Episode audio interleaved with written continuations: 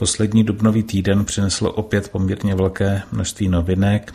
V minulém týdnu vyšel zákon, který upravuje v úvozovkách odklad placení nájemného, ať už se týká o nájemné zbytů či z nebytových prostor.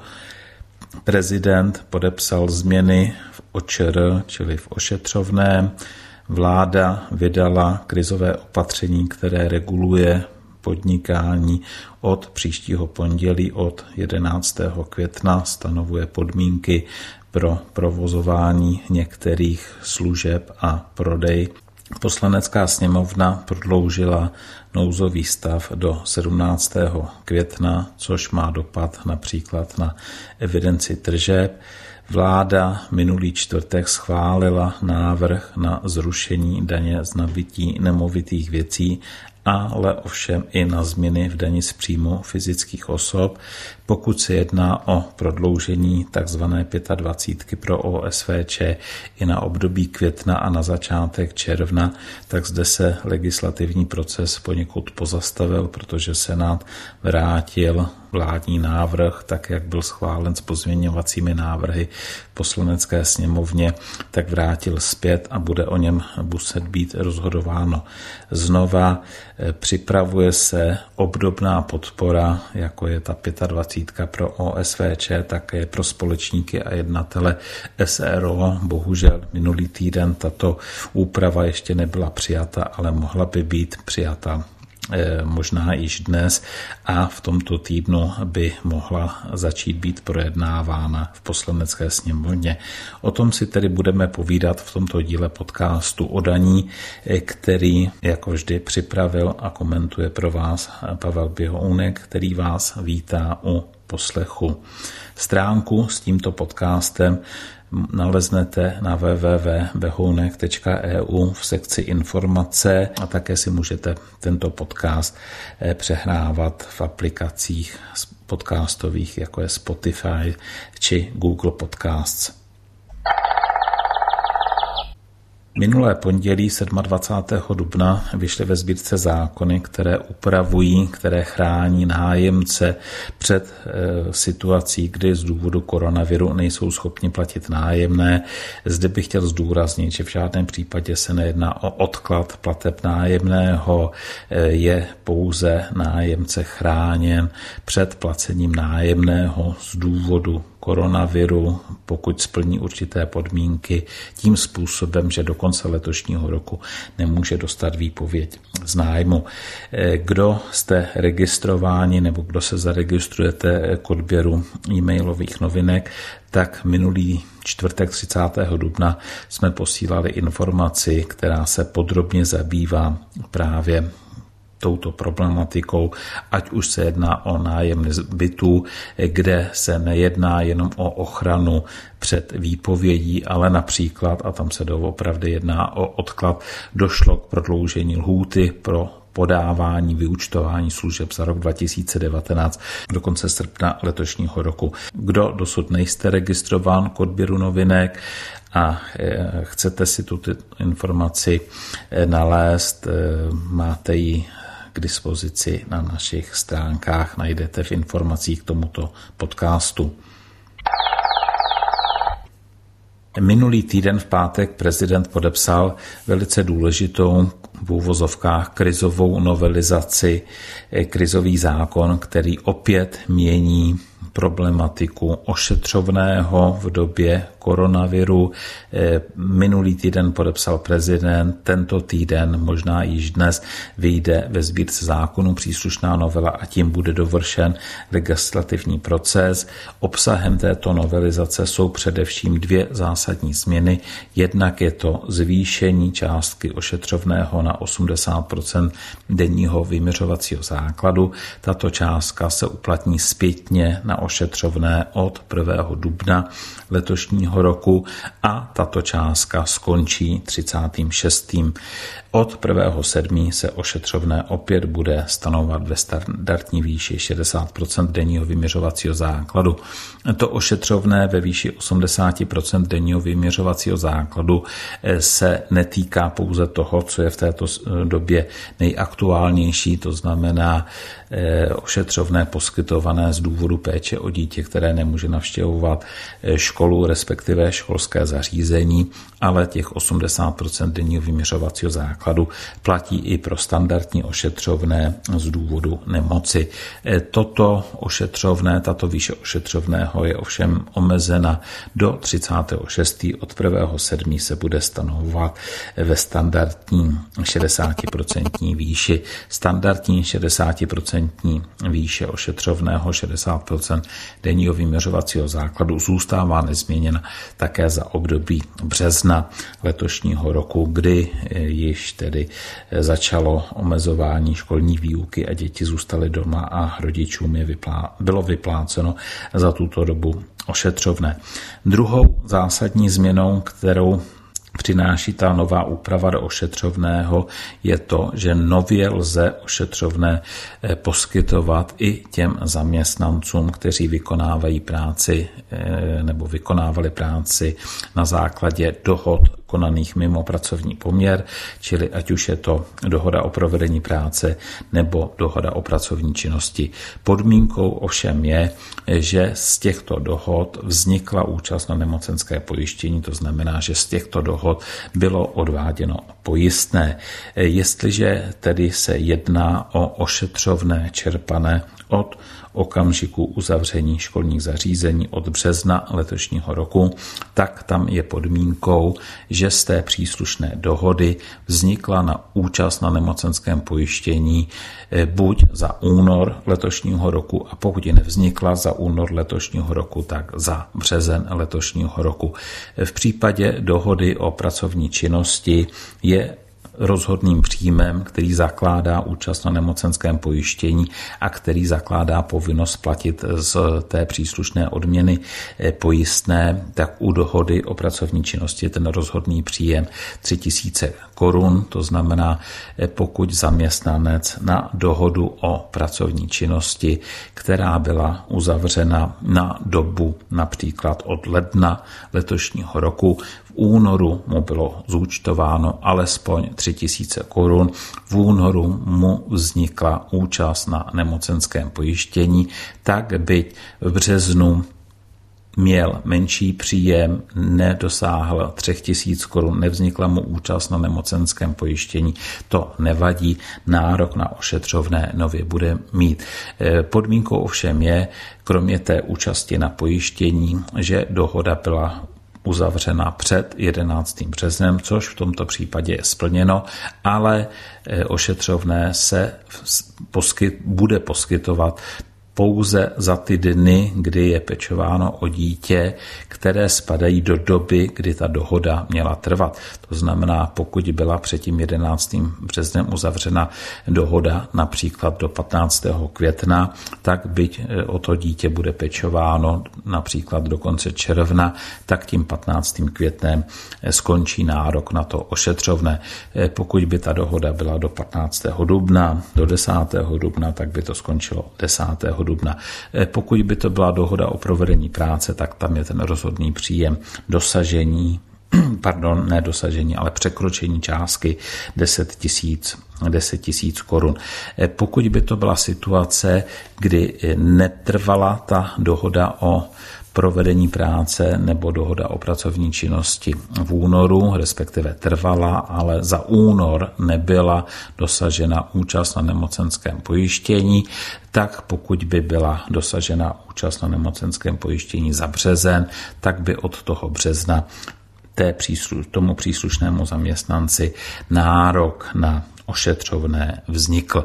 To znamená, například byla uzavřena, je tam ta podmínka před 11. březnem, čili například 2. Eh, března byla uzavřena dohoda o pracovní činnosti, která trvala od 2. března, dejme tomu do 10. května, měla tahle ta dohoda o pracovní činnosti trvat za ty dny březnové, než ten zaměstnanec pečoval o dítě, bylo dosaženo rozhodného příjmu 3000 korun, čili za březen vznikla účast na nemocenském pojištění a od okamžiku, kdy to dítě zůstalo doma, může čerpat nově podle nových pravidel ošetřovné, ovšem jenom do té doby, než skončil časový rozsah téhle dohody. 1. května bylo ve sbírce zákonu zveřejněno krizové opatření vlády, které uvolňuje od 11.6. opět určitým způsobem podnikatelskou činnost to krizové opatření bylo vydáno na základě již po třetí novelizovaného harmonogramu postupného spouštění obnovování podnikatelské činnosti. Dovoluji si podezírat vládu, že ani ona sama neví na základě jakých kritérií k k tomuto postupnému spouštění dochází. Nicméně je zde ve sbírce zákonu stanoveno, jak od 11.6. lze podnikat proti předposlednímu harmonogramu Například můžou být od 11.6. od 00 hodin provozována například divadla a kina. Ovšem to příslušné opatření říká, že diváci musí sedět ob jednu řadu, maximálně dva vedle sebe a tak dále. Najdeme v tomto prováděcím nařízení eh, například podmínky pro kadeřnické služby. Jsou tam určitá poměrně přísná omezení, například kadeřnice musí mít dvojitou ochranu dýchacích cest, čili vedle roušky například ještě ochranný štít, takže nic příjemného. V případě stravovacích služeb, které jsou eh, umožněny od 11. května na těch takzvaných předzahrádkách, tak je tam například podmínka vzdálenost minimálně 1,5 metru od kolem jdoucích, um, pokud se jedná o eh, sezení zákazníků, pokud nejsou odděleni od kolem jdoucích například plexisklem. Eh, vzhledem k možnosti provozovat tedy sice za omezujících, ale přece jenom určitým způsobem eh, stravovací služby či služby podávání nápojů, tak se u těch stravovacích služeb stává aktuální desetiprocentní sazba DPH na stravovací služby, která sice teoreticky platí již od 1. května, ale prakticky se uplatní od 11. května. To znamená například pokud jde o podávání točeného piva, musí zde být splněna podmínka pro uplatnění nové 10% sazby DPH na točené pivo, že se jedná o stravovací službu. To znamená, ten zákazník musí mít to točené pivo vydáno ke konzumaci na té předzahrádce, což by teoreticky eh, na základě těch přísných opatření regulující eh, stravovací služby od 11. května letošního roku mělo být eh, poměrně eh, snadno zjistitelné, protože tam jednou z podmínek je, že ta restaurace mezi usazením nové skupiny zákazníků vydesenfikuje stoly a židle. To znamená, pokud dojde k téhle té výměně zákazníků, tak vím, ten, kdo podává to točené pivo, že to je určeno pro konzumaci na místě a může tam uplatnit 10% sazbu DPH, kdežto u toho točeného piva určeného ke konzumaci mimo tu předzahrádku nadále bude muset být uplatňována základní 21% sazba daně. Minulý týden poslanecká sněmovna prodloužila platnost nouzového stavu do 17. května, což například znamená, že minimálně do poloviny srpna nebude nutné plnit povinnosti, pokud jde o evidenci tržeb. To znamená například restaurace minimálně do 17. srpna nemusí vydávat účtenky, nemusí odesílat údaje o evidovaných tržbách. Ti, kdo spadnou do té poslední vlny evidence tržeb, která měla nastat od 1. května, tak se musí pomalu začít připravovat na to, že pokud nedojde k prodloužení nouzového stavu, tak, aby byli od poloviny, zhruba od poloviny srpna eh, schopni vydávat účtenky EET, posílat údaje o evidovaných tržbách a tak dále. Minulý týden vláda schválila návrh na zrušení daně z nabití nemovitých věcí, a to z účinnosti od 1.1.2021. Bylo tam ovšem schváleno přechodné ustanovení, které znamená, že pokud byl návrh na vklad do katastru nemovitostí zapsán po 1. prosinci 2019, tak by se daň nevybírala, neplatila, daňové přiznání by se nepodávalo. Pokud již daňové přiznání bylo podáno, daň byla zaplacena, tak by se daň vrátila zpátky. Čili rozhodující je datum kdy katastr zapsal návrh. Pokud byl návrh podán například v listopadu 2019 a ještě v listopadu katastr zapsal, tak uplynula lhůta pro podání daňového přiznání a pro zaplacení daně posledního února letošního roku a tam by k žádném úlevě zpětně nedošlo. Jestliže byl návrh podán například také v listopadu, ale návrh byl zapsán až v prosinci, tak byla lhůta 31. března 2020 pro podání daňového přiznání a pro zaplacení daně. Kdo nepodal přiznání, kdo nezaplatil daň v tomto případě, tak e, sice už mu lhůta uplynula, už mu uplynula splatnost daně, ale na základě generálního pardonu pokud by daňového přiznání podal a daň eh, doplatil do konce srpna letošního roku, tak by nebyl sankcionován ani úrokem z prodlení, ani pokutou za opožděné tvrzení daně.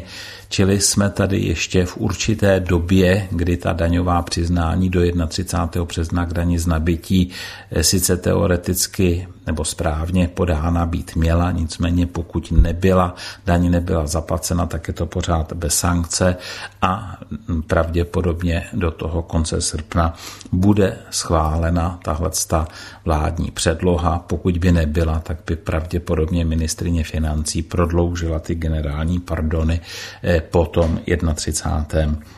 8. Tato vládní předloha teprve půjde do poslanecké sněmovny poslanecké sněmovně by sice měla být a následně v Senátu by sice měla být projednána sice relativně rychle, nicméně nebude to projednáváno, nemělo by to být projednáváno v režimu legislativní nouze. Součástí té vládní předlohy jsou ovšem i méně příjemné věci, součástí jsou i dvě změny v daní z příjmu fyzických osob. Jedna se týká zrušení odpočtu od základu daně z příjmu fyzických osob ve výši úroku z hypoték poskytnutých na teda pořízení bytové potřeby. A druhá změna se týká prodloužení časového testu pro osvobození od daně z příjmu fyzických osob, časového testu držby nemovitosti, to znamená délky vlastnictví ze současných pěti nově na deset let. Ministrině financí navrhovala 15 let, ale vláda schválila 10 let. Jak to dopadne v poslanecké sněmovně, to je otázka. Jak jsem říkal, z hlediska daně z nabití, eh, tak ta novela, bude-li schválena v té podobě, jak schválila vláda, tak bude mít na tu daň z nabití zpětnou účinnost, pokud byly návrhy na vklad zapsány po 1. prosinci 2019. Pokud jde o tu změnu daně z příjmu fyzických osob, tak Například to prodloužení časového testu na 10 let by se týkalo až nemovitostí, které by byly nabity, čili v tomto případě, kde by byl návrh na vklad nikoli zapsán, ale podán od 1.1.2021, tak až u těchto nemovitostí by se nově uplatnil ten desetiletý časový test a také to zhrušení od počtu úroku z hypoték by se uplatnilo teprve až e, u hypoték na nemovitosti pořízené od 1.1.2021. Čili má být záměrem té vládní předlohy určité rozhýbání Eh, s trhem nemovitostí, tak nepochybně do konce letošního roku tady bude daňový stimul na to ty nemovitosti pořídit, protože u nemovitostí pořízených do konce letošního roku bude jednak platit současný pětiletý časový test pro osvobození a jednak kdo tu nemovitost bude pořizovat pro účely bydlení, tak bude moci nadále odečítat úroky od daňového základu. E, pokud jde o ten časový test a o nemovitosti, ve kterých příslušná fyzická osoba má bydliště, tak tady i po té novelizaci zůstane zachováno osvobození, pokud je nemovitost prodávána e, v době, kdy prodávající měl v nemovitosti bezprostředně před prodejem bydliště alespoň dva roky, tato úprava by byla zachována.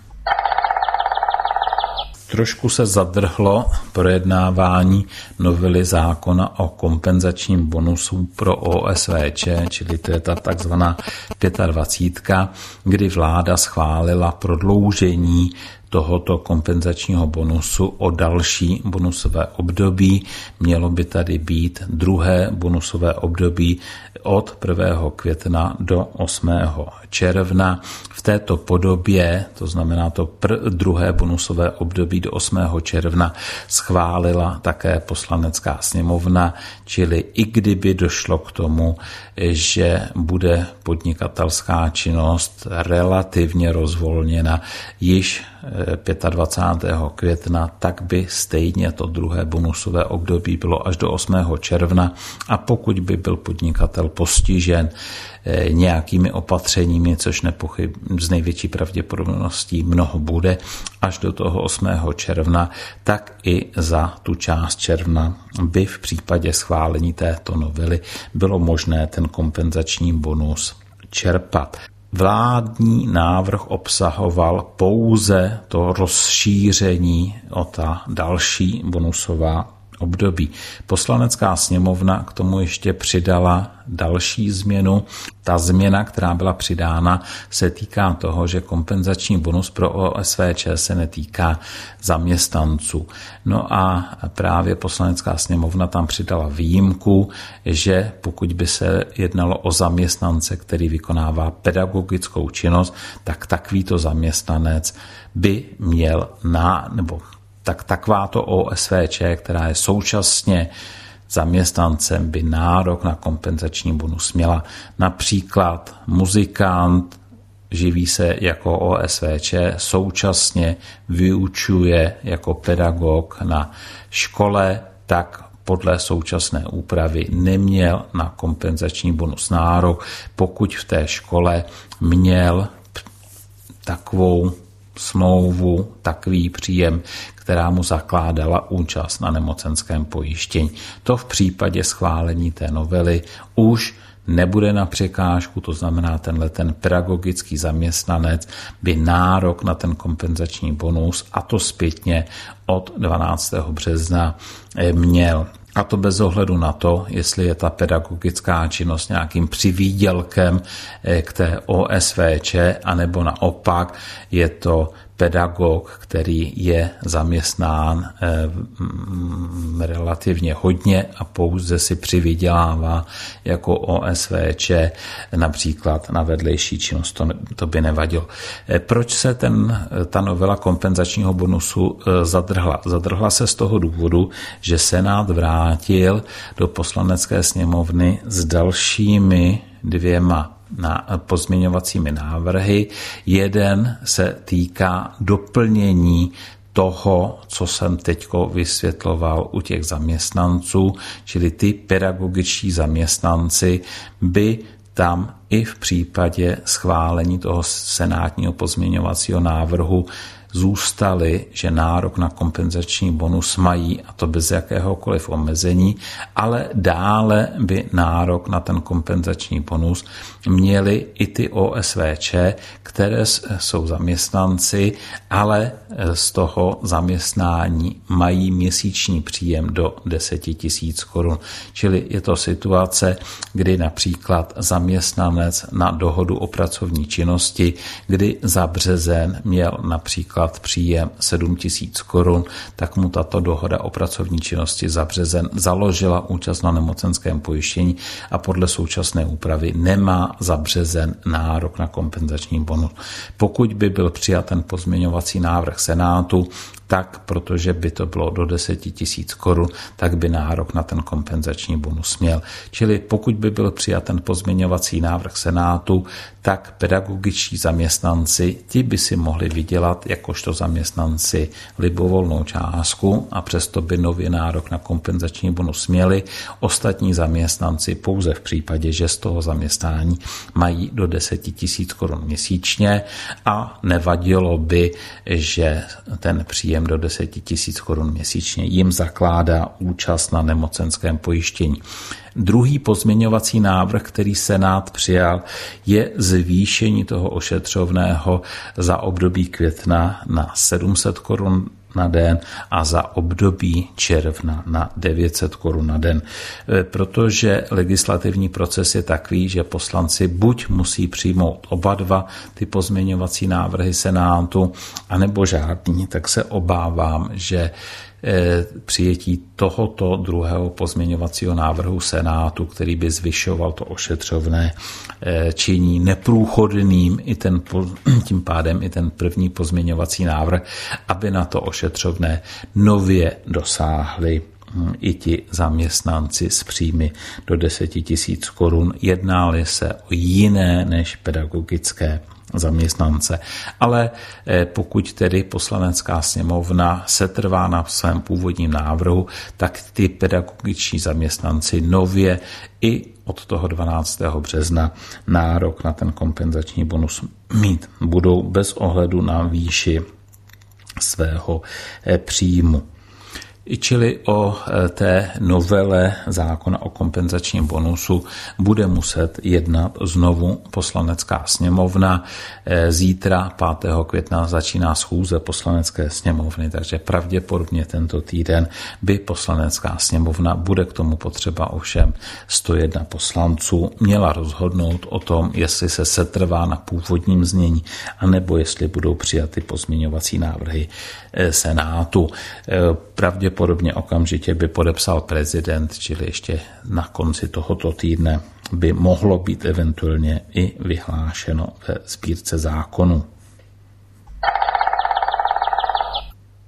Obdobná úprava, jako je ta pětistovka na den od 12. března pro OSVČ, je připravována také pro společníky a jednatele v úvozovkách rodinných seroček, které byly postiženy těmi koronavirovými opatřeními. Původně to bylo řešeno tím, že Ministerstvo pro místní rozvoj připravilo návrh prováděcího nařízení a společníkům či jednatelům SROček by byly poskytovány dotace, které by vyřizovalo Ministerstvo pro místní rozvoj. Minulý čtvrtek padlo na vládě rozhodnutí, že to bude řešeno obdobně jako ten kompenzační bonus pro OSVČ formou zákona, že to bude vyřizovat Ministerstvo financí. Žádosti budou podávány u finančních úřadů a finanční úřady budou vypláceny, tak, vyplácet také ty eh, kompenzační bonusy. Jaká bude konečná podoba bude záležet na rozhodnutí vlády a následném projednání parlamentem. Pravděpodobně již dneska 4. května eh, vláda schválí a v režimu legislativní nouze možná již tuto středu by poslanecká sněmovna projednala a následně, čili pravděpodobně příští týden, by projednal Senát, pokud by Senát schválil ve znění postoupeném poslaneckou sněmovnou, tak příští týden bychom mohli znát konečnou úpravu pro společníky a jednatele. Pokud by byla schválena ta úprava tak, jak navrhlo Ministerstvo pro místní rozvoj a tak, jak následně upravilo svůj návrh na základě dohody mezi jednotlivými členy vlády, ale ještě se to může změnit, tak by se ta podpora týkala pouze těch společností, které mají maximálně dva společníky a které nemají žádné zaměstnance, výjimkou těch zaměstnanců, kteří by nevadili, jsou právě ti společníci si či jednatele, čili e, zaměstnanecký poměr společníků či jednatelů by nevadil, ale nesměl by tam být žádný jiný zaměstnanec. E, pokud by tato podmínka byla splněna, tak podle toho návrhu Ministerstva pro místní rozvoj by ti společníci či jednatelé dostávali pětistovku od 12. března do 8. 6 Eh, čili obdobně jako je ten kompenzační bonus pro OSVČ. Pokud by se tedy jednalo například pro SROčko se dvěma společníky fyzickými osobami, SROčko bylo postiženo eh, koronavirovými opatřeními, tak každý z těch společníků by dostal tu pětistovku na den ve formě kompenzačního bonusu. Pokud by to bylo SROčko, které má tři společníky, tak už by to možné nebylo. Pokud by to bylo SROčko, které má dva společníky a ty dva společníci jsou zároveň jednatelé, no tak je to stejná situace, každý by dostal pětistovku za den, čili byly by tam dvakrát ty kompenzační bonusy. Výjimečně by z jednoho SROčka nebo ve vztahu k jednomu SROčku by mohly být kompenzační bonusy až pro tři osoby, ale podotýkám, že to je podle toho návrhu prováděcího nařízení, jak bude schválen návrh vlády, to je otázka, tak by eh, mohly mít nárok až tři osoby a to by bylo v případě dvoučleného SROčka, čili SROčka se dvěma společníky, kteří, kde ani jeden z těchto společníků by nebyl jednatelem. Jednatelem by byla třetí osoba a to SROčko už by nemělo žádného dalšího jednatele. Čili bylo by to SROčko s jedním či dvěma společníky a s maximálně nebo s jediným jednatelem, který by byl třetí osobou. Čili v tomto případě by nárok na ten kompenzační bonus měli jak ti společníci, čili až dva, plus ještě ta další osoba, ten jednatel. Ale konečná podoba bude záležet na projednání eh, v poslanecké sněmovně, kde poslanecká sněmovna by o tomto mohla jednat v režimu legislativní nouze již tento týden a příští týden by mohl eventuálně rozhodnout Senát. Pokud jde o jednání poslanecké sněmovny, došlo tady k situaci, že se poměrně dlouho projednávala novela daňového řádu, kde se předpokládalo její účinnost od 1. 7. letošního roku spuštění tzv. daňové informační schránky od konce letošního roku. Tahle novela daňového řádu sice takzvaně spadla pod stůl, protože poslanci nepřehlasovali Senát, nicméně Ministerstvo financí se rozhodlo, vláda schválila a znova je v poslanecké sněmovně novela daňového řádu, která by již měla být průchozejší a e, jejíž účinnost by měla být od 1. 2021. Čili například od 1. 2021 bychom se měli dočkat snížení úroku z prodlení za pozdní úhradu daně na částku, která odpovídá úrokům z prodlení podle občanského zákonníku. To znamená reposazba zvýšená o 8 procentních bodů, čili e, to, co odpovídalo, dejme tomu dnes platné reposazbě, která možná bude ještě dále snížena. 1% plus 8, čili 9% bodů. Pěkný den